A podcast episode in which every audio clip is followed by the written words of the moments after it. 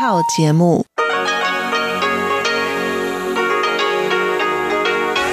ที่นี่สถานีวิทยุเรดิโอไต้หวันอินเตอร์เนชันแนล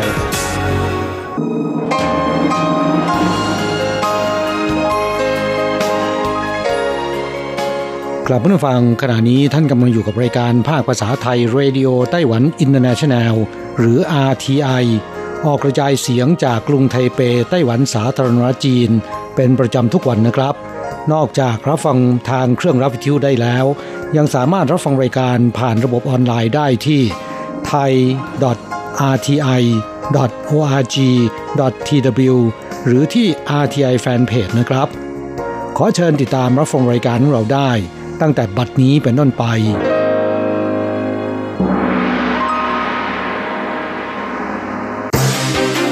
ลำดับแรก ขอเชิญติดตามรับฟัง ข่าวประจำวัน สวัสดีค่ะ คุณผู้ฟัง RTI ที่เคารพทุกท่าน ขอต้อนรับเข้าสู่ช่วงของข่าวประจำวัน จากสถานีวิทยุเรดิโอไต้หวันอินเตอร์เนชั่นแนลในวันอังคารที่ 29 ธันวาคมพุทธศักราช 2563 ข่าวไต้หวันวันนี้มีดิฉันมณพรชัยวุฒิเป็นผู้รายงานค่ะ มีรายละเอียดของข่าวที่น่าสนใจ ดังนี้ ประธานาธิบดีไช่อิงเวินร่วมพิธีประดับยศนายพลสามเหล่าทัพ หวังปรับปรุงประสิทธิภาพและสารต่อสองภารกิจ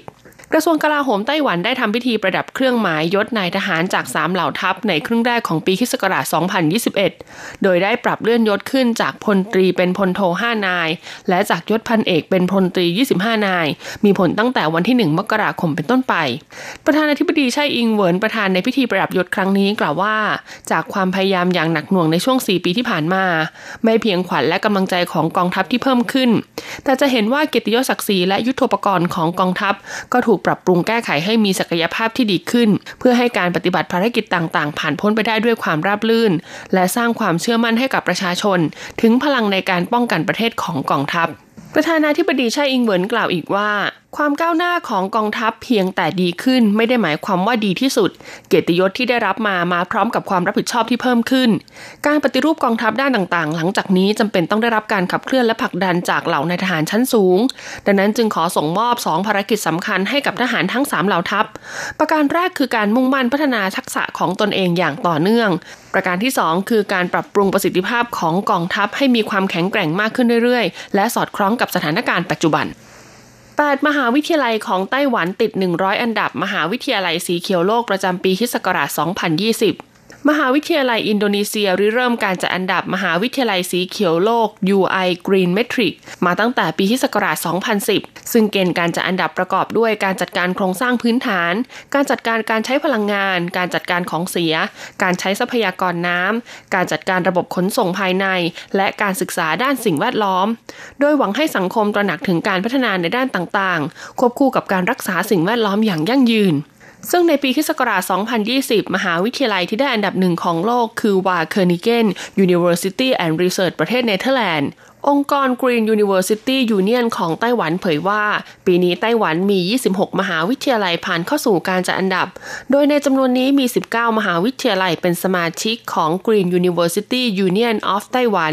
โดยมี 8 มหาวิทยาลัยติดหนึ่งในร้อยอันดับแรกของโลก ได้แก่อันดับที่ 31 National ผิงตง University of Science and Technology อันดับที่ 41 National จีหนัน University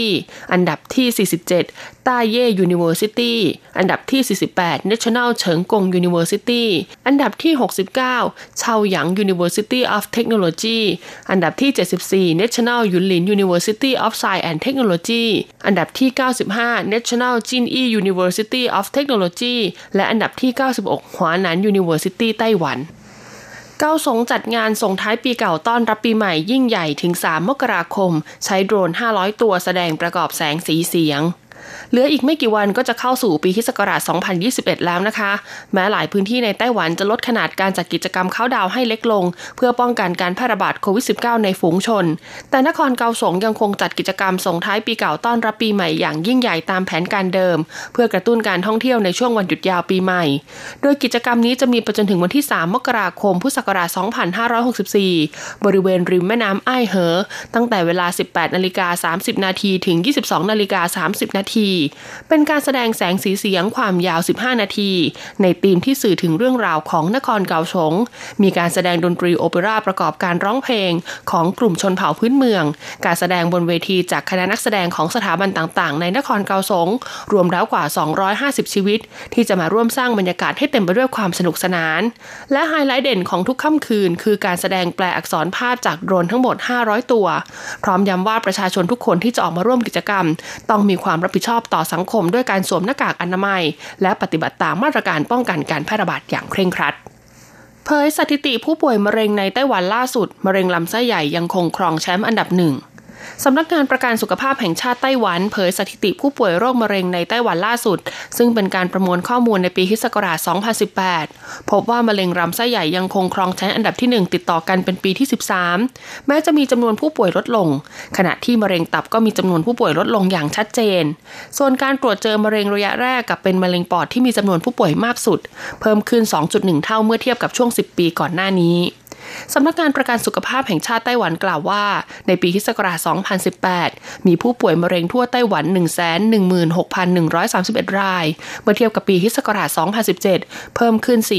4,447 ราย สำหรับมะเร็งที่มีจำนวนผู้ป่วยสูงสุด โดยคำนวณจากเพศชายและเพศหญิงรวมกัน 10 อันดับแรก คือมะเร็งลำไส้ใหญ่ มะเร็งปอด มะเร็งเต้านม มะเร็งตับ มะเร็งช่องปาก มะเร็งต่อมลูกหมาก มะเร็งต่อมไทรอย มะเร็งผิวหนัง มะเร็งกระเพาะอาหาร และมะเร็งปากมดลูก อุณหภูมิเฉลี่ยทั่วไต้หวันในปี 2020 เดือดทำลายสถิติอุณหภูมิเฉลี่ยสูงสุดในรอบ 74 ปี กรมอุตุนิยมวิทยาไต้หวันเผยว่าจากการเก็บสถิติอุณหภูมิของสถานีตรวจวัดสภาพภูมิอากาศทั่วไต้หวัน 13 แห่ง ตลอดทั้งปีศักราช 2020 พบว่าค่าเฉลี่ยอุณหภูมิทั่วไต้หวันปีนี้สูงสุดทำลายสถิติในรอบ 47 ปี โดยอุณหภูมิเฉลี่ยในปีศักราช 2020 จนถึงวันที่ 27 ธันวาคมที่ผ่านมา อยู่ที่ระดับ 24.62 องศาเซลเซียส สูงกว่าปีที่ศักราช 2019 ซึ่งมีค่าเฉลี่ยอยู่ที่ 24.55 องศาเซลเซียส โดยนอกจากเดือนเมษายนถึงเดือนตุลาคมปีนี้ ที่มีค่าเฉลี่ยอุณหภูมิอยู่ในเกณฑ์มาตรฐานแล้ว เดือนอื่นๆ ก็ทำลายสถิติอุณหภูมิสูงสุด 10 อันดับแรก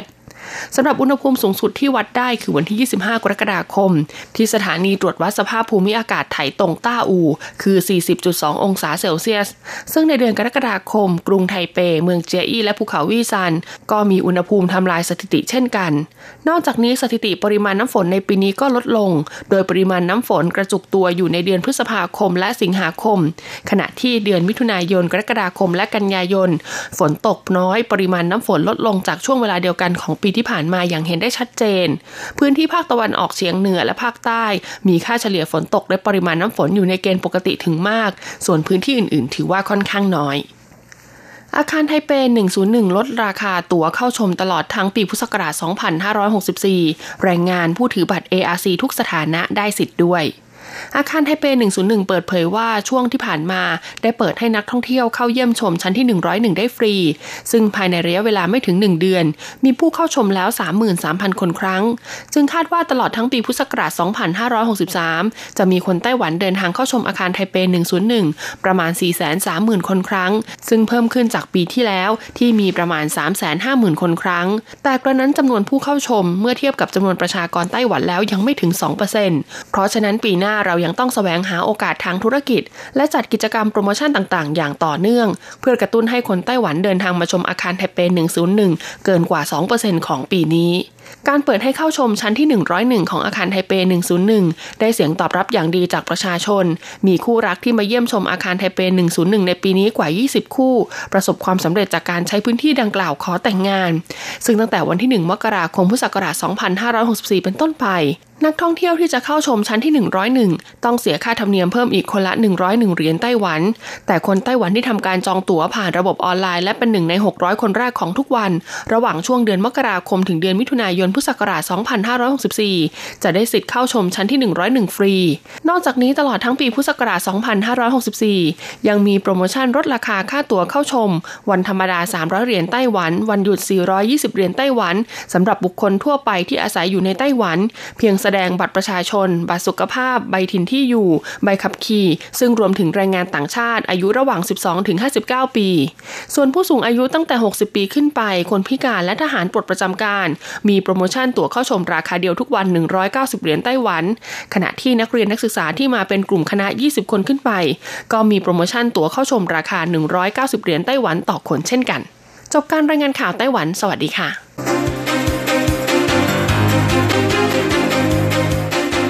ต่อไปขอเชิญฟังข่าวต่างประเทศและข่าวจากเมืองไทยค่ะ สวัสดีครับคุณผู้ฟังที่รักและเคารพทุกท่านครับสำหรับในช่วงของข่าวต่างประเทศและข่าวจากเมืองไทยในวันนี้ ก็มีผมกฤษณัยสายประพาสเป็นผู้รายงานนะครับ เรามาเริ่มต้นกันที่สถานการณ์โควิด -19 นะครับ ซึ่งตอนนี้ในประเทศอังกฤษหรือสหราชอาณาจักรนั้น ปรากฏว่ารุนแรงขึ้นทุกขณะครับ โดยพบผู้ติดเชื้อรายใหม่ในวันเดียวนะครับกว่า 4.1 หมื่นรายครับ โดยผู้เชี่ยวชาญนั้นก็เตือนนายกบอริสจอนสัน ให้ยกระดับมาตรการล็อกดาวน์ก่อนจะคุมการระบาดไม่อยู่นะครับ ทั้งนี้เว็บไซต์ของ The Sun สื่อดังในอังกฤษรายงานนะครับเกี่ยวกับวิกฤตเชื้อไวรัสโคโรนาสายพันธุ์ใหม่ 2019 หรือโควิด -19 ระบาดในสหราชอาณาจักรน่าวิตกหนักนะครับ สาธารณสุขนั้นแถลงยืนยันพบผู้ติดเชื้อ รายใหม่ภายใน 24 ชั่วโมงของวันจันทร์ที่ผ่านมาเนี่ยถึง41,385 รายทำลายสถิติผู้ติดเชื้อมากที่สุดในสหราชอาณาจักรในวันเดียว ขณะที่มีผู้เสียชีวิตด้วยโรคโควิด -19 เมื่อวันจันทร์ที่ผ่านมาแล้ว 357 ศพ ทำให้ยอดสะสมผู้ติดเชื้อโควิด -19 พุ่งทะยานขึ้นไปที่ 2,329,730 ราย และผู้เสียชีวิตถึง 71,100 กับ 9 ศพครับสำหรับการพบติดเชื้อโควิด -19 รายใหม่ในสหราชอาณาจักรเมื่อวานนี้นะครับ ก็สร้างความวิตก เพราะถือเป็นจำนวนสูงกว่าเมื่อวันจันทร์ที่ผ่านมาครับ ซึ่งมีผู้ติดเชื้อโควิด -19 รายใหม่อยู่ที่ 33,363 ราย อีกทั้งยังเพิ่มสูงกว่าวันอาทิตย์ที่ผ่านมา ที่มีผู้ติดเชื้อรายใหม่ 34,693 ราย นอกจากนั้นนะครับจำนวนผู้เสียชีวิตเมื่อวานนี้ก็ยังมากกว่าวันอาทิตย์ที่แล้วนะครับ ที่มีผู้เสียชีวิต 316 ศพ อีกทั้งตัวเลขผู้เสียชีวิตในวันจันทร์ 357 ศพ ก็ยังไม่รวมผู้เสียชีวิตจากไอร์แลนด์เหนือและสกอตแลนด์ครับครับทางด้านนักวิทยาศาสตร์ ซึ่งเป็นที่ปรึกษารัฐบาลอังกฤษนะครับก็ได้แจ้งต่อนายกบอริสจอห์นสัน ด้วยความวิตกกังวลครับว่า รัฐบาลจะต้องยกระดับมาตรการควบคุม การระบาดของเชื้อโควิด -19 เพื่อรอดพ้นจากสถานการณ์ การระบาดที่ควบคุมไม่ได้ในขณะนี้ครับครับช่วงนี้เราไปติดตามข่าวๆจากเมืองไทยครับข่าวแรกก็ยังคงเป็นสถานการณ์โควิด -19 ในไทยนะครับ ในวันนี้นั้นทางสบคนะครับหรือศูนย์บริหารโควิด ของไทยเนี่ยก็ได้ระบุนะครับบอกว่ามีผู้ติดเชื้อเพิ่มขึ้นใหม่เนี่ย 155 ราย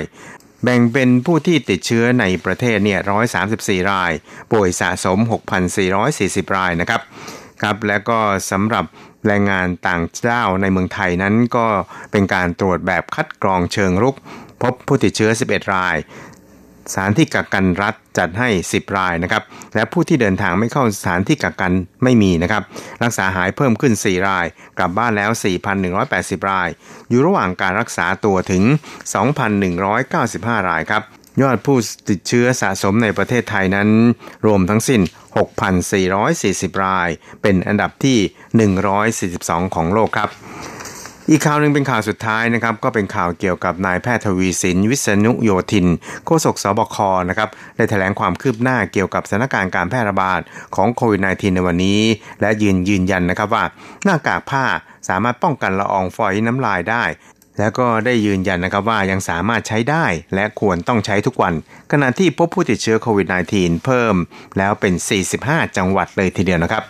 ครับอย่างนี้ก็ดีเนี่ยนะครับโฆษกสบคนั้นก็บอกว่าหากเราไม่ทำอะไรเลยเนี่ยจำนวนผู้ป่วยติดเชื้ออาจเพิ่มขึ้นเป็นวันละ 18,000 รายตามกราฟนะครับแต่ถ้าใช้มาตรการกลางๆ นั้นผู้ป่วยอาจมีการติดเชื้อถึงวันละ 4,000 ราย แต่หากได้รับความร่วมมือจากประชาชนแล้วก็ใช้มาตรการเข้มข้นนั้น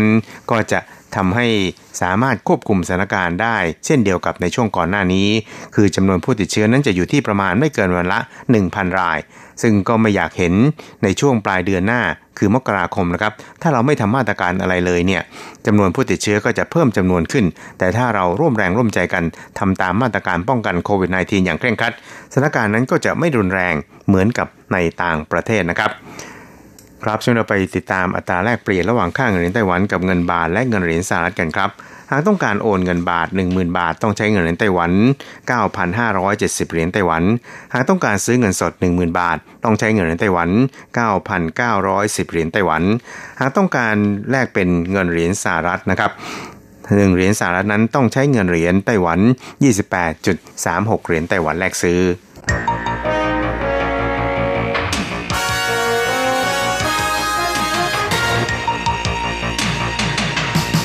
วิทยาการที่ก้าวหน้า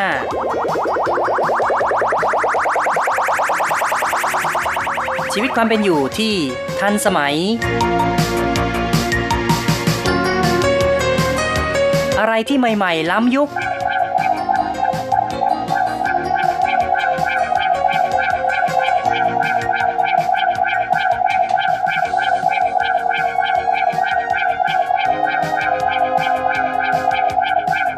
ขอเชิญติดตามในไต้หวันไฮเทค ดำเนินรายการโดย แสงชัย กิตติภูมิวง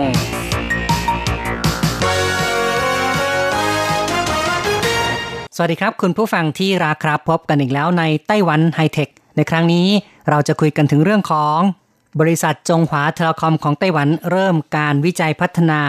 ระบบสื่อสารโทรคมนาคม 6G ระบบ 5G ของไต้หวันเพิ่งเริ่มเปิดให้บริการอย่างเป็นทางการเมื่อกรกฎาคมปี 2563 ที่ผ่านมา เปิดให้บริการผ่านมาประมาณแค่ 6 เดือนเท่านั้น ตอนนี้ทางบริษัทจงหวาเทเลคอม ซึ่งก็เป็นแม่ข่ายโทรศัพท์มือถือ รายใหญ่ของไต้หวันรายหนึ่งนั้น ได้เริ่มการวิจัยพัฒนาระบบ 6G แล้ว ทางนี้ทางนั้นระบบ 6G กล่าวกันว่าจะมีความเร็วกว่าระบบ 5G ประมาณ 50 เท่าขึ้นไป ซึ่งในตอนนี้การพัฒนาระบบ 6G นั้นเริ่มมีผู้เล็งเห็นว่าการใช้ดาวเทียมวงโคจรต่ำน่าจะมีความเหมาะสม และคาดว่าจะสามารถนำมาประยุกต์ใช้งาน ระบบในยุค 6G ได้ ซึ่งถือว่าเป็นกุญแจสำคัญในการวิจัยพัฒนาเทคโนโลยีทางด้าน 6G ที่ผ่านมานั้นในยุค 5G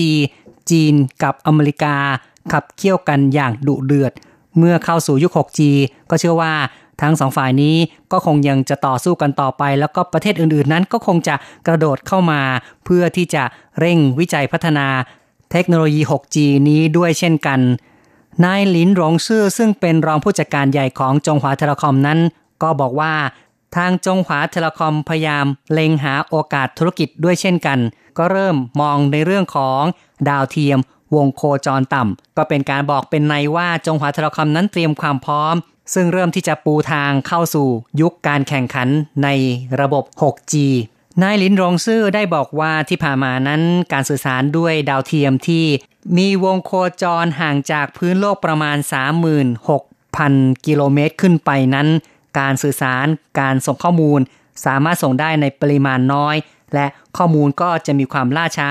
ทำให้เกิดการดีเลย์นะครับ ระหว่างการสื่อสาร ระหว่างดาวเทียมกับพื้นโลก จึงไม่ค่อยเหมาะสมที่จะมาพัฒนาการใช้งานทางด้านระบบสื่อสารโทรคมนาคมเท่าไหร่นัก แต่สำหรับการสื่อสารด้วยดาวเทียมที่มีวงโคจรระดับต่ำวงโคจรห่างจากพื้นโลกในระดับหลักร้อยกิโลเมตรนั้น ก็น่าจะมีความเหมาะสมมากกว่า และ บริษัทยักษ์ใหญ่ทั่วโลกนั้นไม่ว่าจะเป็น Amazon ก็เริ่มเล็งเห็นเรื่องของดาวเทียมวงโคจรระดับต่ำมีการพัฒนาดาวเทียมที่มีชื่อว่า Cooper ทาง SpaceX นะครับก็มีการพัฒนาดาวเทียม Starlink และในส่วนของ Microsoft ก็มีการลงทุนในโครงการ k i m e t a แม้กระทั่งบริษัท Boeing ก็เริ่มหันมาเล็งตลาดดาวเทียมวงโคจรระดับต่ำ อีกทั้งบริษัทของอเมริกาอย่างเช่นเออร์คอมเนี่ยนะครับก็ได้ร่วมมือกับบริษัทในไต้หวันร่วมกันวิจัยพัฒนา แล้วก็จัดตั้งฐานบริการดาวเทียมวงโคจรต่ำในไต้หวันด้วย ได้มีการขออนุญาตใบประกอบการจากคณะกรรมการสื่อสารโทรคมนาคมของไต้หวัน หรือที่เรียกว่า NCC ทำการจัดตั้งเป็นบริษัทข้ามชาติเข้ามาลงทุนดาวเทียมวงโคจรต่ำในไต้หวันนายดินหลงซื่อนะครับก็ได้กล่าวว่า ดาวเทียมวงโคจรต่ำนั้นมีจุดเด่นก็คือว่า ระยะวงโคจรอยู่ห่างจากพื้นโลกในระดับหลักร้อยกิโลเมตร ซึ่งด้วยความห่างไกลเช่นนี้ ก็ทำให้การสื่อสารระหว่างดาวเทียมกับพื้นโลกนั้น สามารถที่จะสื่อสารระหว่างกันได้อย่างรวดเร็ว เหมาะกับการพัฒนา ระบบสื่อสารโทรคมนาคม 6G ทั้งนี้ดาวเทียมวงโคจรต่ำเหมาะที่จะใช้ในการสื่อสารในพื้นที่ที่เป็นเกาะ พื้นที่ที่เป็นทะเลในภูเขา หรือพื้นที่ชนบทห่างไกล โดยเฉพาะใช้ในเรื่องของการช่วยกู้ภัย ซึ่งปัจจุบันเทคโนโลยีทางด้านนี้ ก็ยังจะต้องรอการพัฒนาต่อไป เพราะปัจจัยสำคัญประการหนึ่งก็คือว่า ปัจจัยทางด้านสภาพดินฟ้าอากาศ จะส่งผลกระทบต่อเรื่องของการสื่อสารการสื่อสารด้วยดาวเทียมวงโคจรต่ำนั้นจะมีความสุขงอมเมื่อไร เป็นสิ่งที่คาดเดายากนะครับ เพราะฉะนั้นนายลินหลงซื่อก็บอกว่า ทางจงหวาเทเลคอมก็อาจจะไม่สามารถลงทุนในเรื่องของอุปกรณ์หรือว่าฮาร์ดแวร์ได้ เพราะว่าต้องใช้เงินลงทุนเป็นจำนวนมาก แต่อาจจะพัฒนาในเรื่องของซอฟต์แวร์มากกว่า พันธมิตรสื่อสารโทรคมนาคมระหว่างประเทศหรือว่า ITUR นั้น ได้วางแผนว่าปี 2021 ก็จะเริ่มการกำหนดมาตรฐานเกี่ยวกับ 6G ซึ่งจากประสบการณ์ที่ผ่านมานั้น การที่จะผ่านยุคจากยุคหนึ่งไปสู่อีกยุคหนึ่งนั้น ต้องใช้เวลาประมาณ 10 ปี จึงมีการคาดการว่ากว่าระบบ 6G จะเริ่มปรากฏโฉม เป็นรูปเป็นร่างก็น่าจะราวปี 2028 และคาดว่าจะมีการใช้งานควบคู่กับระบบ 5G สักระยะหนึ่ง จากนั้นจึงจะมีการใช้ระบบ 6G ในเชิงพาณิชย์อย่างสมบูรณ์ประมาณปี 2030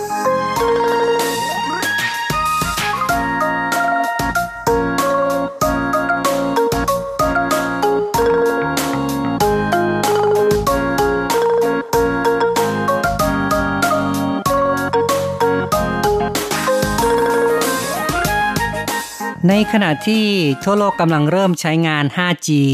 ตอนนี้พูดถึง 6G จะเป็นการเร็วเกินไปหรือไม่ หลายคนน่าจะมีความรู้สึกแบบนี้ แต่ว่าโลกในยุคปัจจุบันนั้นเปลี่ยนแปลงไปอย่างรวดเร็ว ประเทศต่างๆ ก็ไม่ยอมที่จะน้อยหน้ากัน จีนก็ได้เริ่มซุ่มพัฒนาเทคโนโลยี 6G ไปตั้งนานแล้ว เพราะฉะนั้นการที่จะพูดถึง 6G แม้แต่ในขณะนี้ก็อาจจะไม่ใช่เรื่องที่แปลกอะไรนะครับ ทั้งนี้ทั้งนั้นระบบ 5G ที่ผ่านมา เราก็มีความรู้สึกว่าความเร็วนั้นก็เร็วมากแล้ว เร็วกว่าระบบ 4G อย่างมากมาย เร็วถึงระบบขั้นที่ว่าสามารถจะนำไปประยุกต์ใช้กับเรื่องของรถยนต์ไร้คนขับ เทคโนโลยีเสมือนจริง เรื่องของ AR VR หรือเรื่องของหุ่นยนต์ผ่าตัดที่บอกว่าระบบ 5G นั้นสื่อสารได้รวดเร็ว แล้วก็ low latency ก็คือว่าความหน่วงต่ำนะครับ จึงทำให้การสื่อสารนั้นอยู่ในสภาพที่เป็นแบบเรียลไทม์คือเป็นแบบฉับพลัน แต่เมื่อถึงยุค 6G ก็จะเร็วกว่า 5G มีผู้คาดการว่าอาจจะเร็วกว่าได้ถึง 8,000 เท่าทีเดียว แต่ทั้งนี้ทั้งนั้นเมื่อมีการพัฒนาเทคโนโลยีขึ้นมาจริง ๆ อาจจะถึง ความเร็วตามทฤษฎีที่คิดกันอย่างนั้นหรือไม่ก็ไม่ทราบเหมือนกันนะครับ เพราะว่าจากข้อมูลที่แสงชัยพูดไปข้างต้นเนี่ยนะครับ ทางบริษัทจงหวาเทเลคอมของไต้หวัน โดยนายลินรองชื่อ ได้ให้ข่าวสารออกมานั้นก็บอกว่าอาจจะเร็วกว่าประมาณเพียงแค่ 50 เท่า การพัฒนาด้านระบบสื่อสารโทรคมนาคมในไต้หวันนั้น เป็นไปอย่างรวดเร็ว แล้วก็เป็นไปอย่างก้าวกระโดดจากในช่วงปี 1980 ถือว่าเป็นยุค 1G นะครับ ก็เป็นยุคแบบอนาล็อก ซึ่งโทรศัพท์สื่อสารแบบไร้สาย ในยุคนั้นจะมีขนาดใหญ่มาก เป็นแบบเทอะทะ แล้วก็สามารถใช้โทรเสียงเท่านั้นนะครับ คือสื่อสารกันด้วยเสียงเท่านั้น พอมาถึงยุค 2G ก็เป็นยุคที่มีการเปลี่ยนจากอนาล็อกมาเป็นดิจิตอล ซึ่งก็เป็นยุคที่สามารถใช้ส่งข้อความตัวอักษรได้แล้ว พอมาถึงยุค 3G ก็เป็นการพัฒนา ที่ทำให้ระบบมือถือนั้นกลายเป็นมือถืออัจฉริยะ เรียกกันว่าสมาร์ทโฟน ยุคที่การติดต่อสื่อสาร ผู้คนก็สามารถทำงานได้ง่ายขึ้น มีข้อจำกัดที่น้อยลง 3G นั้นส่งผ่านข้อมูลที่เร็ว และส่งไฟล์วิดีโอได้อย่างรวดเร็ว มาถึงยุค 4G นั้นก็เป็นยุคที่ส่งข้อมูลได้รวดเร็วมากขึ้น แล้วก็ มีการใช้งานกันแพร่หลาย อย่างที่ปัจจุบันนี้ก็ยังถือว่ายุค 4G นั้นยังเป็นกระแสหลักอยู่ และยุค 5G ที่เพิ่งจะเริ่มต้นกันเนี่ยนะครับ ก็เร็วกว่ายุค 4G ขึ้นไปอีก ในยุค 4G เราจะพูดถึงการสื่อสารข้อมูลเนี่ยในระดับ 10 กิกะบิตเนี่ยนะครับพูดเป็นหลัก 10 กิกะบิต แต่ว่าในยุค 5G นั้น ก็จะพูดกันเป็นหลัก 100 กิกะบิต ความเร็วในยุคการสื่อสาร 5G นั้นก็จะอยู่ประมาณ 220 กิกะบิต per second ขึ้นไป ถ้าอย่างนั้นในยุค 6G จะเป็นอย่างไรครับ ในการพัฒนา 6G ตอนนี้ก็มีการคาดการว่า การสื่อสารในระบบ 6G จะพูดกันเป็นเทราบิต ซึ่งก็คือประมาณร้อยเท่าของยุค 5G ปัจจุบัน ก็จะทำให้การทำงานประยุกต์ใช้ในระบบ AI หรือว่าปัญญาประดิษฐ์นั้น เป็นเรื่องที่ง่ายขึ้นสะดวกขึ้น นั่นก็คือว่าจะทำให้การทำงานของ AI เชื่อมต่อทำงานได้อย่างรวดเร็ว แก้ปัญหาให้ผู้ใช้งานได้ทันที ไม่ว่าปัญหานั้นจะมีความซับซ้อนมากเพียงใดก็ตาม ยกตัวอย่างอย่างเช่น ในเมืองใหญ่ ๆ ในอเมริกานั้น ในแต่ละวันจะมีรถยนต์ประมาณ 3 ล้านคัน วิ่งเข้าออกในเมืองตลอดเวลา เพราะฉะนั้นแม้จะมีจำนวนเป็นล้านล้านคันเนี่ย AI ก็สามารถที่จะประมวลผลได้อย่างรวดเร็ว ซึ่งก็จะทำให้ระบบรถยนต์ที่ขับเคลื่อนอัตโนมัติ หรือว่ารถยนต์ไร้คนขับนั้น ก็จะทำงานได้แม่นยำมากขึ้น จะไม่ทำให้เกิดอุบัติเหตุหรือว่าเกิดปัญหา เมื่อมีการเดินรถมากๆ ก็ทำให้การสื่อสารสะดุด แล้วก็ระบบอัตโนมัตินั้นทำงานผิดพลาดนะครับ คือในยุค 6G ที่ความเร็วเร็วมากขึ้น แบนด์วิดต์มากขึ้น ความหน่วงน้อยลง ก็สามารถที่จะรองรับการใช้งานจำนวนเรือนล้านของรถขับเคลื่อนอัตโนมัติได้ ระบบสื่อสาร 6G นั้นจะทำให้การเชื่อมต่ออินเทอร์เน็ต หรือ IoT Internet of Things มีความคล่องตัวความรวดเร็วทำให้ระบบการวิเคราะห์ต่างๆ นั้นทำงานได้อย่างเต็มที่แล้วก็สามารถที่จะวิเคราะห์แก้ปัญหา สืบค้นข้อมูลได้อย่างรวดเร็ว การพัฒนา AI Deep Learning หรือว่า AI ที่สามารถจะตัดสินใจได้ด้วยตนเองนั้น จะมีประสิทธิภาพที่สูงมากขึ้น AI จะเลือกวิธีการที่ดีที่สุด ผ่านการเชื่อมต่อข้อมูลทางอินเทอร์เน็ตเป็นจำนวนมหาศาล ระบบจะปรับตัวให้เข้ากับการส่งสัญญาณที่เพิ่มมากขึ้น ยกตัวอย่างการขับขี่รถยนต์อัตโนมัติด้วย AI ซึ่งสั่งการให้ขับในเส้นทางเดิมทุกวัน เป็นเรื่องที่รถยนต์ดังกล่าวกระทำเป็นประจำก็ไม่ได้เกิดปัญหาอะไร แต่ถ้าในวันหนึ่งเนี่ย เกิดเราต้องขับรถออกนอกเส้นทาง ซึ่งระบบอาจจะไม่คุ้นเคย เพราะฉะนั้นก็ต้องมีการดึงข้อมูลเข้ามาประมวลผล เพื่อคำนวณเส้นทางในการเดินทาง หาทางตัดสินใจในระดับที่ใหญ่มากขึ้น ในขอบเขตมากขึ้นจำเป็นต้องใช้ความเร็วอินเทอร์เน็ตที่เพิ่มไปด้วยระบบ 6G ก็สามารถที่จะรองรับต่อการทำงานในทำนองนี้ได้ดีขึ้น ถ้าจะเทียบความเร็วของระบบ 4G 5G 6G ให้เห็นได้ชัดเจนมากขึ้น อาจจะบอกว่ายุค 4G นั้นเราใช้เวลาดาวน์โหลด ไฟล์ขนาดใหญ่เพื่อดูหนัง ไฟล์การเล่นเกมต่างๆ นั้นอาจจะใช้เวลา 10 นาที แต่เมื่อเข้าสู่ยุค 5G ก็ใช้เวลาเพียงแค่ 10 วินาทีเท่านั้น แต่เมื่อเข้าไปสู่ยุค 6G นั้น จะกลายเป็นว่าใช้เวลาเพียงแค่ 0.001 วินาที คือเรายังไม่ทันนับหนึ่งเลยนะครับ หนังทั้งเรื่องก็โหลดเข้ามาเรียบร้อยแล้ว คุณผู้ฟังครับก็คงต้องบอกว่าการสื่อสารยุค 6G นั้น ก็เป็นสิ่งที่หลาย ๆ ประเทศต้องการที่จะวิจัยพัฒนา และทำให้มีการใช้งานได้จริง เช่นเดียวกับไต้หวันนะครับ ซึ่งแม่ข่ายโทรศัพท์ยักษ์ใหญ่ จงหวาเทเลคอมของไต้หวันก็เริ่มเล็งหาโอกาสธุรกิจในยุค 6G แล้ว โดยมองว่าอาจจะ เริ่มจากเรื่องของดาวเทียมวงโคจรระดับต่ำนะครับ ที่มีวงโคจรห่างจากโลกในระดับ 100 กิโลเมตรนะครับ อาจจะประมาณ 5-600 กิโลเมตรเหล่านี้ ก็ทำให้สามารถสื่อสารกับพื้นโลกได้อย่างรวดเร็ว ก็น่าจะนำมาพัฒนา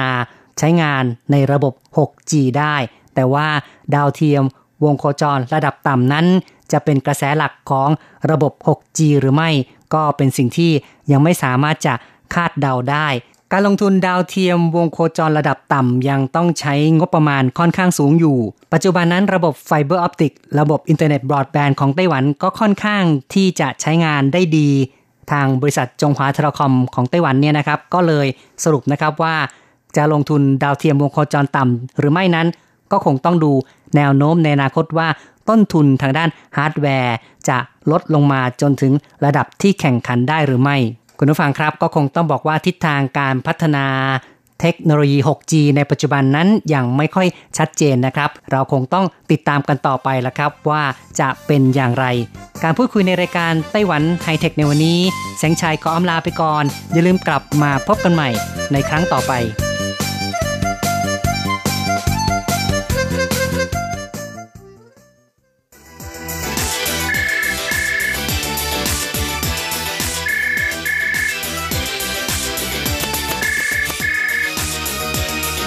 ที่นี่มีเรื่องราวมากมาย ที่นี่มีสิ่งที่น่าสนใจ เราเชื่อว่าที่นี่มีสิ่งที่คุณอยากรู้ อยากเห็น อยากสัมผัส ที่นี่ไต้หวัน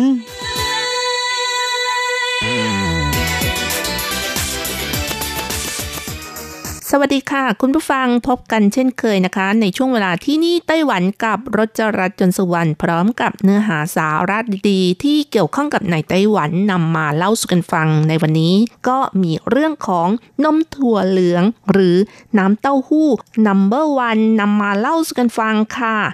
นมถั่วเหลืองหรือน้ำเต้าหู้ก็คือเครื่องดื่มที่ทำมาจากถั่วเหลืองนั่นเองนะคะ หลายคนคงรู้จักกันดีค่ะ นมถั่วเหลือง ภาษาจีนเรียกว่า เต้าเจียง และบางคนก็จะเรียกกันว่า เต้าไหนนะคะ การเรียกทั้งสองอย่างนั้นมีความแตกต่างกันอย่างไร อันนี้ก็คล้ายกับการเรียกในภาษาไทยที่มีทั้งเรียกว่าน้ำเต้าหู้ หรือว่านมถั่วเหลืองนั่นเองนะคะ ซึ่งทั้งสองอย่างนั้นก็เป็นผลิตภัณฑ์ที่ทำมาจากถั่วเหลืองเหมือนกัน แต่ว่ามีความแตกต่างในเรื่องของกระบวนการการผลิต น้ำเต้าหู้ผลิตแล้วขายดื่มได้เลยทำขายวันต่อวัน หรือว่าอาจจะบรรจุกล่องขายแบบแช่เย็นหรือว่าแก้วก็ได้นะคะ อยู่ในอุณหภูมิตู้เย็นที่ต่ำกว่า 7 องศาเซลเซียส แล้วก็เก็บได้นานประมาณเกือบ 2 อาทิตย์นะคะ ซึ่งมีการขายตามร้านสะดวกซื้อหรือซุปเปอร์มาร์เก็ต มีขายหลากหลายยี่ห้อในไต้หวันพบเห็นทั่วไปนะคะ แต่ว่านมถั่วเหลืองมีการผลิตที่ผ่านการพาสเจอร์ไรซ์แล้วนำมาวางขายในรูปของกล่องหรือขวด เพราะฉะนั้นเวลาซื้อดื่มก็ให้ดูฉลากส่วนผสมหรือว่าคำอธิบาย ซึ่งหลายๆ คนบอกว่าน้ำเต้าหู้สดที่ทำวันต่อวันอร่อยที่สุดนะคะ สดใหม่ค่ะ แต่ว่าเพื่อความสะดวก อาจจะเลือกซื้อน้ำเต้าหู้สดที่แช่เย็นได้ ซึ่งคุณค่าของนมถั่วเหลืองหรือน้ำเต้าหู้ก็ถือว่ามีมากไม่ต่างกันนัก ล้วนมีประโยชน์กับร่างกายมากมายเลยทีเดียว โดยเฉพาะอย่างยิ่งให้โปรตีนสูง หลายคนอาจคิดว่าผลิตภัณฑ์จากพืชย่อมมีโปรตีนน้อยกว่าผลิตภัณฑ์จากสัตว์ แต่ความเข้าใจนี้อาจจะไม่ถูกต้องเสมอไปค่ะ เพราะว่านมถั่วเหลือง 1 แก้วหรือประมาณ 240 มิลลิลิตร มีโปรตีนถึง 7 กรัม ซึ่งใกล้เคียงกับปริมาณโปรตีนจากนมวัวในปริมาณเดียวกันนะคะ อีกทั้งการได้รับโปรตีนจากพืชยังดีต่อสุขภาพหัวใจมากกว่า โปรตีนจากสัตว์ซะด้วย ส่วนในเรื่องของไขมันและพลังงานนะคะ มีความแตกต่างประมาณครึ่งหนึ่ง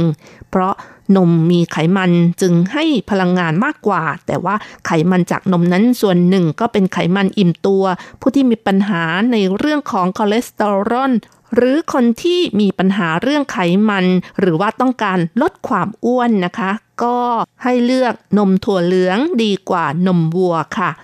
ส่วนในน้ำเต้าหู้หรือว่านมถั่วเหลืองนะคะ ก็จะมีไขมันคุณภาพดีอยู่สูง แล้วก็มีกรดไขมันไม่อิ่มตัว น้ำเต้าหู้ที่ขายโดยทั่วไปมักจะใส่น้ำตาลอาจจะหวานเกินไป หรือบางคนก็คุ้นเคยที่ไม่ใส่น้ำตาลนะคะสำหรับคนที่รักษาสุขภาพ ดื่มเพื่อสุขภาพค่ะ เพราะฉะนั้นนมวัวกับนมถั่วเหลืองนั้น มีข้อดีข้อด้อยที่ต่างกันไป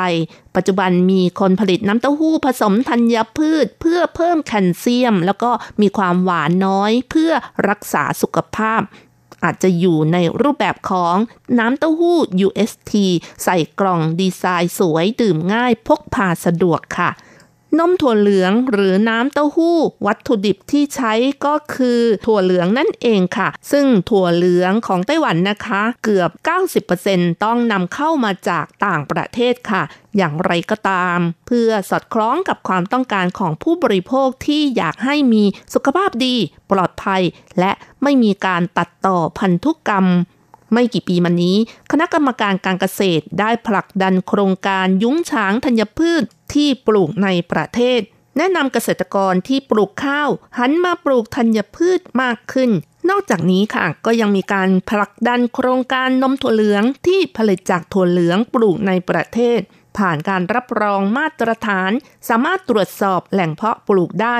ให้กับโรงเรียนประถมและมัธยมต้นได้ดื่มกัน รวมทั้งส่งเสริมให้ผู้ประกอบการแปรรูปสร้างสรรค์ผลิตภัณฑ์ใหม่ๆ ให้รางวัลดีเด่นนมถั่วเหลืองคุณภาพดีเป็นต้น ทั้งนี้ทั้งนั้นนะคะ กรมการเกษตรและอาหารชี้ว่า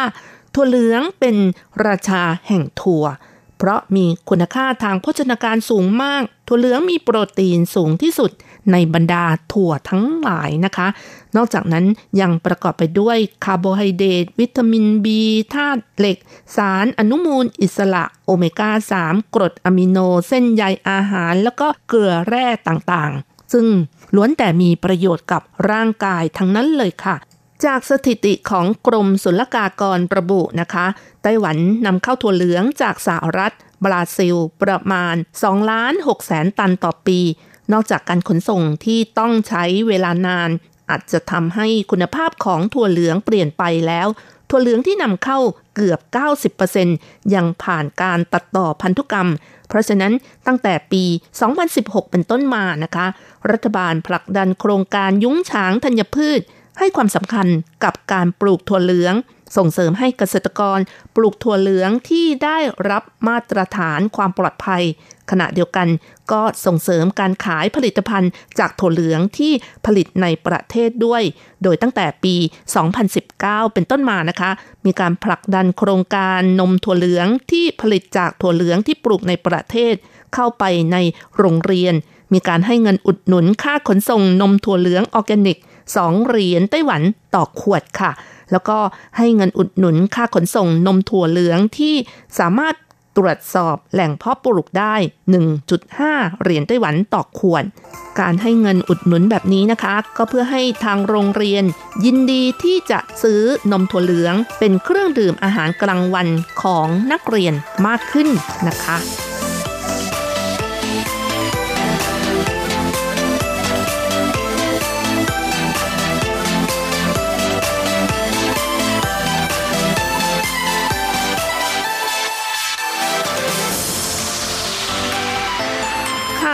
มการเกษตรและอาหารก็ยังกล่าวด้วยว่า ในปีนี้หลังจากที่รัฐบาลส่งเสริมให้สากรเกษตร นครนิวไทเป และฟาร์มเกษตรซื้อเรยหรือบริษัทเจ็กซอยนะคะ ซึ่งผลิต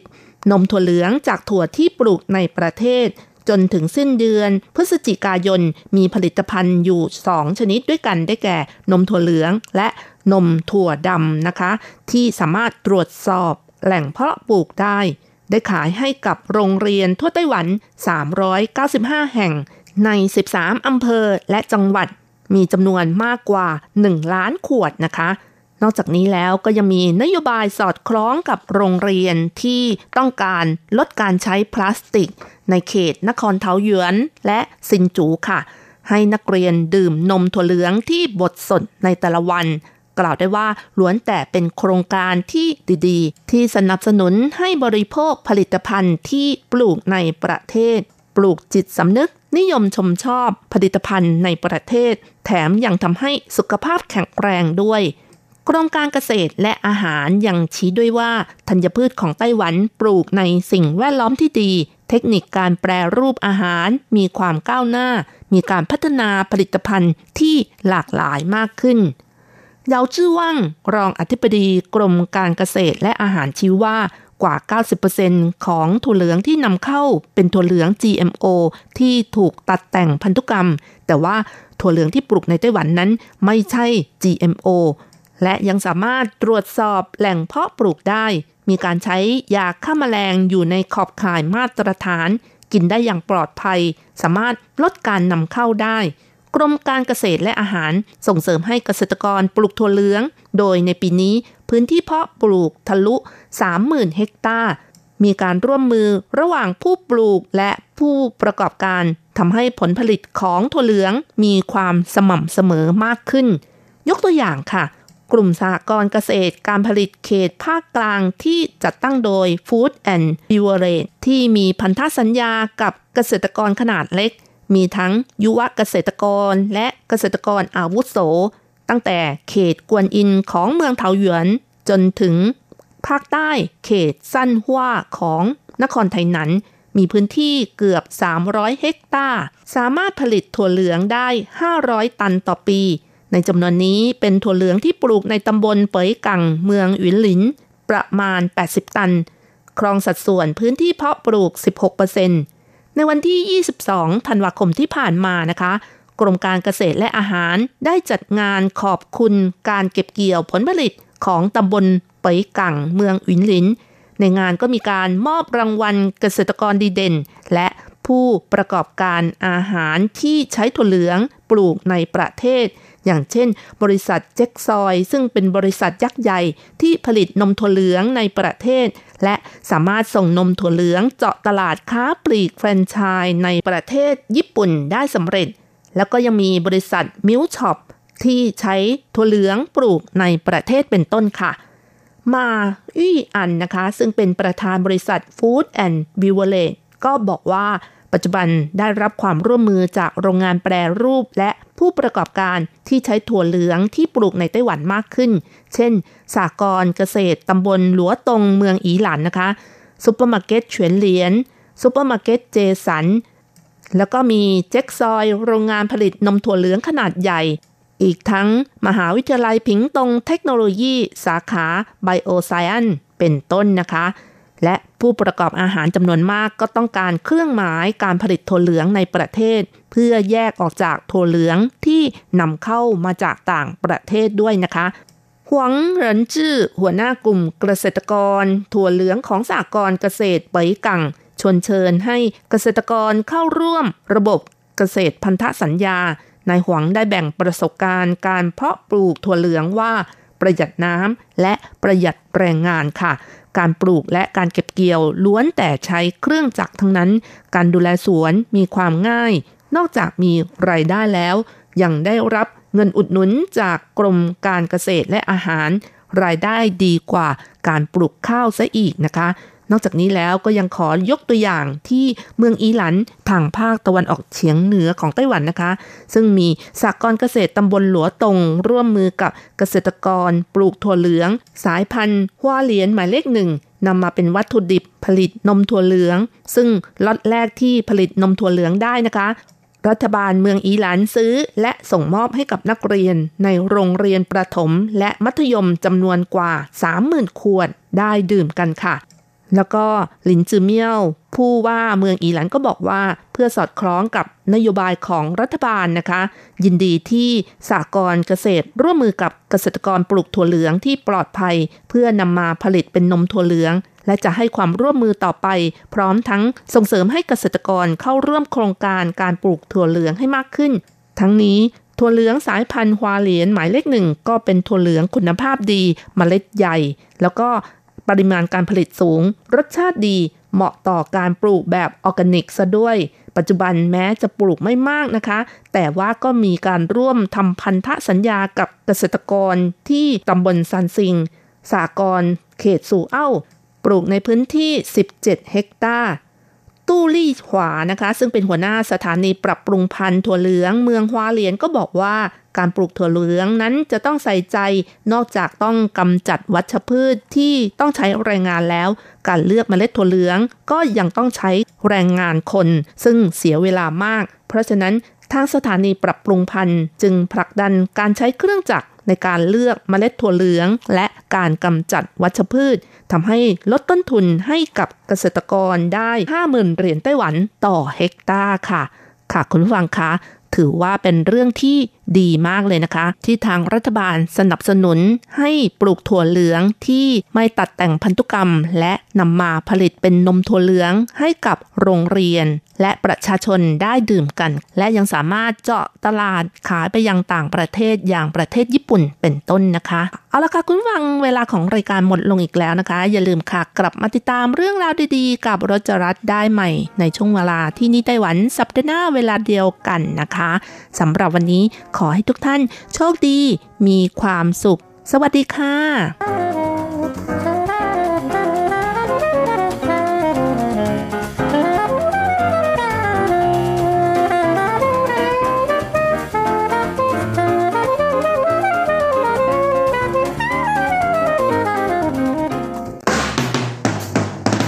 ื่องที่เป็นข่าว ทุกเรื่องที่เป็นกระแสในสังคมไต้หวัน เราจะจับมาเล่าให้คุณฟังทุกสัปดาห์ที่ RTI ผ่านมุมมองของคนรุ่นใหม่ กับรายการ มิติใหม่ไต้หวัน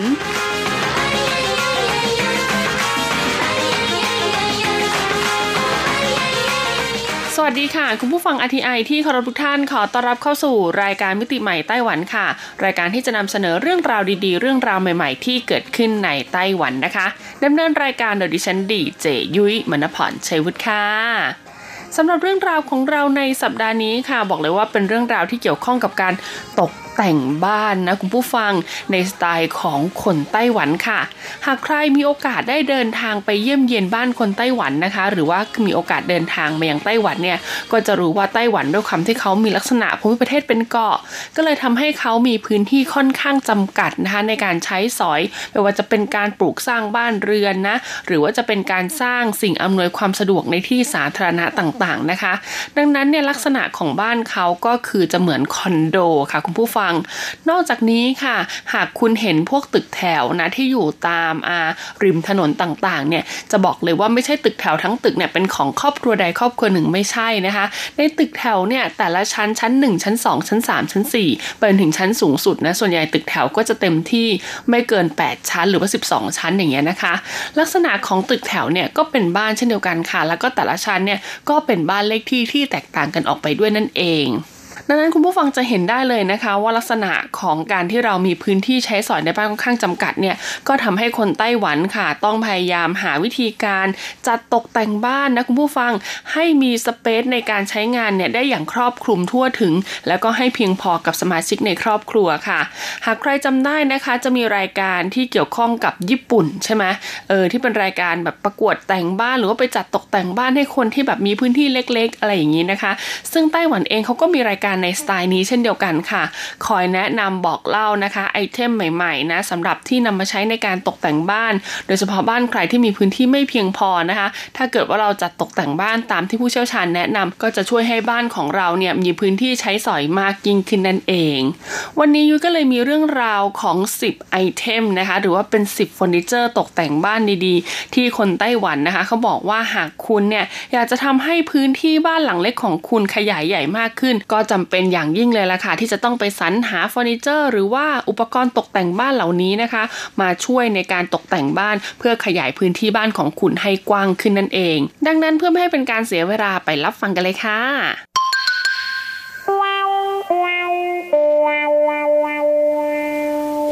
เรามาเริ่มกันที่ไอเทมอันดับ 10 กันเลยดีกว่านะคะ นั่นก็คือเตียงนอนที่ด้านล่างเตียงเนี่ยเป็นที่เก็บของค่ะคุณผู้ฟัง ซึ่งต้องบอกเลยนะคะว่าเตียงนอนแบบนี้นะในประเทศไทยเนี่ยหาได้ค่อนข้างน้อยมากๆนะคะ อย่างตัวยุ้ยเองเนี่ยอยู่ที่เมืองไทยมาก็ต้องหลายปีนะ เปลี่ยนเฟอร์นิเจอร์ในบ้านก็ออกจะบ่อยค่ะ แต่จะเห็นเตียงนอนลักษณะเนี้ยน้อยมาก แต่สำหรับในไต้หวันค่ะเตียงนอนลักษณะที่คุณเนี่ยสามารถเปิดนะคะฐานเตียงขึ้นมาได้ แล้วก็กลายเป็นตู้เก็บของของเนี่ยต้องบอกเลยว่ามีเยอะมากๆ โดยเฉพาะหอพักหรือว่าบ้านเช่าต่างๆนะคะ นั่นก็เพราะว่าพื้นที่ค่อนข้างจำกัดค่ะ ดังนั้นเนี่ยหากเรามีของจำนวนเยอะมากๆ แล้วก็ไม่รู้ว่าจะเก็บไว้ที่ไหนนะคะ พื้นที่ด้านล่างเตียงก็ถือว่าใช้ประโยชน์ได้ไม่แย่เลยทีเดียวนะคุณผู้ฟัง แต่ก็ต้องระวังนิดนึงค่ะ การที่เราเก็บของไว้ในพื้นที่ด้านล่างเตียงนะคะ ก็ควรที่จะต้องใส่ในส่วนของพวกอุปกรณ์กันชื้นต่างๆ ไว้ด้วย เพราะส่วนใหญ่เตียงลักษณะนี้จะเป็นเตียงไม้ค่ะ ดังนั้นช่วงที่อากาศชื้นมากๆนะคะ ก็จะส่งผลให้บริเวณพื้นที่ด้านล่างเตียงที่ไม่มีอากาศถ่ายเท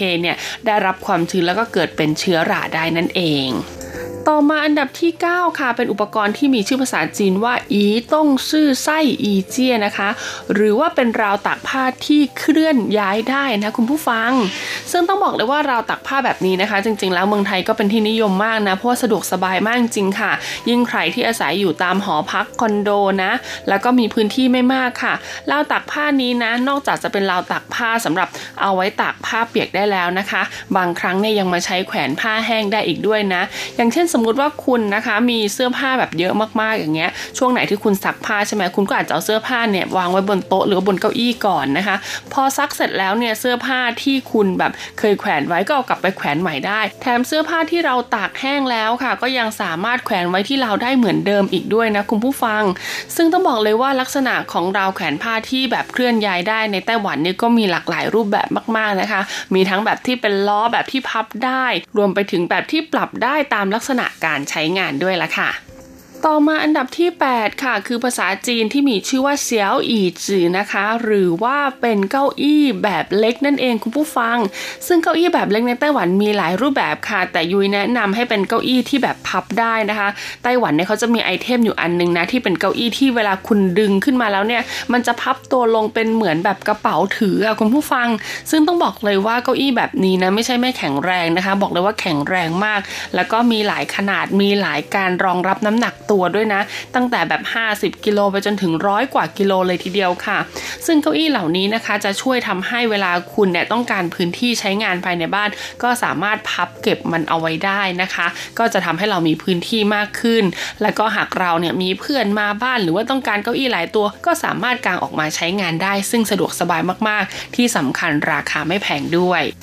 ต่อมาอันดับที่ 7 ค่ะ คือภาษาจีนที่มีชื่อว่ากว้าโกนะคะ หรือว่าที่แขวนตามกำแพงนั่นเองคุณผู้ฟัง ซึ่งต้องบอกเลยว่าที่แขวนของไต้หวันเนี่ยมีหลายรูปแบบมากๆนะคะ บางแบบเนี่ยก็สามารถแขวนไว้กับประตู แล้วก็จะมีตะขอเกี่ยวยื่นลงมา ให้เราเอาไว้สามารถแขวนเสื้อผ้าแขวนของใช้กระจุกกระจิกได้นะหรือว่านะคะลักษณะที่แขวนบางอย่างเนี่ยก็สามารถห้อยไว้กับราวตักผ้าได้อีกด้วยนะคะ หรือว่าจะเป็นที่แขวนที่แบบล็อกตายติดกำแพงไปเลยก็ได้หรือจะเป็นแบบที่เป็นกาวสองหน้าแข็งแรงแข็งแรงหน่อยนะคะ สามารถติดตามประตูหรือว่าตู้เสื้อผ้าได้นะ ซึ่งถ้าเป็นบ้านของคุณเองนะคะ ยุ้ยแนะนำเลยว่าที่แขวนเหล่านี้มีประโยชน์มากๆนะคะ และที่สำคัญถ้าเราเลือกคุณภาพดีๆหน่อยเนี่ยรองรับน้ำหนักได้เยอะเนี่ยก็สามารถแขวนอะไรได้หลากหลายเลยทีเดียว แต่หากใครอาศัยอยู่เป็นลักษณะของห้องเช่าหรือห้องพักเนี่ยก็ต้องดูก่อนนะคะ ว่าเจ้าของห้องเนี่ยเขาอนุญาตให้ติดหรือเปล่านะคะ ถ้าเขาไม่อนุญาตให้ติดกำแพงค่ะ เราก็อาจจะเลือกลักษณะของที่แขวนนะคะ ที่เวลาถอดออกมาแล้วเนี่ยไม่หลงเหลือรอยหรือว่าคราบทิ้งไว้บนกำแพงหรือว่าผนังนั่นเอง ต่อมาอันดับที่ 6 ค่ะ ต้องบอกเลยว่าอันนี้ก็เป็นอีกหนึ่งนวัตกรรมที่หลาย ๆ คอนโดในประเทศไทยเนี่ยก็เริ่มเอาไปใช้งานแล้วนะคะ นั่นก็คือลักษณะของทีวี หรือว่าโทรทัศน์แขวนบนกำแพงนั่นเองค่ะคุณผู้ฟัง ซึ่งนวัตกรรมนี้ของไต้หวันต้องบอกเลยว่าเลิศหรูมาก ๆ นะคะ ลักษณะก็คือทีวีจอแบนแหละค่ะ ดังนั้นพอมีทีวีจอแบนแล้วเนี่ยเราจะเอามาตั้งบนโต๊ะให้มันกินพื้นที่ทำไมถูกไหมเราก็เอาเขาติดผนังกำแพงไปเลยค่ะ บางที่นะบางบ้านนะคุณผู้ฟังสามารถารถทำเป็นแบบยืดได้นะคะ หากคุณแบบว่าจะดูไปทางซ้ายหรือทางขวาเนี่ยก็ยืดก้านที่เขาแขวนเนี่ยออกมานะคะ ก็จะสามารถหมุนได้ บางที่เนี่ยทำให้สามารถหมุนได้ถึง 360 องศาเลยทีเดียวนะคุณผู้ฟังซึ่งบอกเลยว่ามีประโยชน์มากๆนะคะ แล้วก็จะช่วยลดพื้นที่ได้เยอะเลยทีเดียวนะพอคิดดูว่าถ้าเราจะต้องตั้งทีวีไว้ใช่ไหมนึกถึงภาพบ้านเราสมัยก่อนนะคะ ก็จะต้องมีการวางตู้ วางโต๊ะวางอะไรก่อน ซึ่งบางทีถ้าเราทีวีจอใหญ่มากๆเนี่ยจ้าโต๊ะเจ้าตู้เหล่านั้นเนี่ยก็ไม่สามารถใช้งานอะไรได้เลยนะ พื้นที่รอบข้างก็ไม่ได้ แต่ถ้าเป็นลักษณะของทีวีแขวนกำแพงค่ะ ต้องบอกเลยว่าเก๋ไก๋นะ บางคนนะคะเลือกเอาทีวีแขวนกำแพงนี่แหละ เป็นเหมือนกับกรอบรูปเลยนะ ถ้าช่วงไหนไม่ได้เปิดโทรทัศน์เนี่ยก็เปิดเป็นภาพวิวสวยงาม ที่สามารถเคลื่อนไหวได้อีกด้วยนะคะ ต่อมาอันดับที่ 5 คือราวเหล็กค่ะคุณผู้ฟัง หากใครนะคะเคยไปตามร้านขายเสื้อผ้า หรือว่าร้านขายของ gift shop พวก accessory ต่างๆนะคะ จะเห็นว่าเขาจะมีราวเหล็กนะคุณผู้ฟังนะเอาไว้แขวนนะคะ พวกเครื่องประดับเหล่านี้ ซึ่งต้องบอกเลยว่าราวเหล็กนะคะ แบบนี้เนี่ยในไต้หวันก็เป็นที่นิยมมากๆนะคะ มีตั้งแต่ไซส์เล็กๆ จนถึงไซส์ใหญ่ก็คือขนาดเท่ากำแพงเลยทีเดียวนะคะ ซึ่งราวเหล็กเหล่านี้ค่ะสามารถแขวนเสื้อผ้าแขวนของต่างๆ ได้เยอะมากจริงๆนะคะ เราสามารถติดติดตั้งราวเหล็ก แล้วก็เอาไม้แขวนหรือว่าตะขอเนี่ยมาเกี่ยวนะคะ เพื่อแขวนอุปกรณ์เครื่องใช้ที่เราต้องการได้นะคุณผู้ฟัง นอกจากนี้ค่ะลักษณะของเตียงนะคุณผู้ฟังเตียงที่สามารถพับได้ พับติดกำแพงได้เนี่ยเวลาเราพับขึ้นไปปุ๊บนะคะ ตรงผนังของเตียงเนี่ยก็ยังเป็นที่แขวนได้อีกด้วยนะ ซึ่งต้องบอกเลยว่าเป็นนวัตกรรมที่ดีมากๆเลยทีเดียวต่อมาอันดับที่ 4 ค่ะก็คือนวัตกรรมของกล่องเก็บของนั่นเองคุณผู้ฟัง ซึ่งต้องบอกเลยว่านวัตกรรมนี้ในไต้หวันนะคะ เป็นอะไรที่น่าสนใจมากๆค่ะ ลักษณะของกล่องเก็บของลักษณะกล่องพลาสติกนะที่เราเคยเห็นกันนะคะ มีหลากหลายรูปแบบมากๆค่ะ มีทั้งที่เป็นกล่องแบบจริงจังนะคะ มีทั้งที่เป็นแบบลิ้นชัก ซึ่งลักษณะของกล่องเขานะคะกว่า 80%เนี่ยจะสามารถซ้อนทับขึ้นไปได้ ดังนั้นถ้าคุณซื้อลักษณะของกล่องนะคะที่มีไซส์เท่ากันนะคะแล้วก็สามารถซ้อนทับขึ้นไปได้เนี่ยก็จะช่วยให้พื้นที่ในห้องคุณเนี่ยเหลือมากยิ่งขึ้นนะแทนที่กล่องเนี่ยจะกระจายกระจายกันเป็นจุดๆ คุณก็สามารถซ้อนเรียงขึ้นไป 4 กล่อง 5 กล่องได้ เอาที่ความสูงของคุณถึงด้วยนะ คุณสามารถเรียงขึ้นไปแล้วก็สามารถหยิบของหรือว่ายังเปิดเอาของจากในกล่องได้อยู่นะคะ ซึ่งลักษณะของกล่องแบบนี้นะในไต้หวันนะคะ มีเยอะมีหลากหลายสีหลากหลายรูปแบบมากๆนะคะ บางที่เนี่ยบางบริษัทนะคะเขาทำออกมาให้แบบน่ารักเลยทีเดียวนะเหมาะมากๆที่จะวางไว้ในห้องลูกเล็กเด็กแดงนะคะ หรือว่าวางเป็นอีกหนึ่งอุปกรณ์ตกแต่งบ้านได้เลยทีเดียว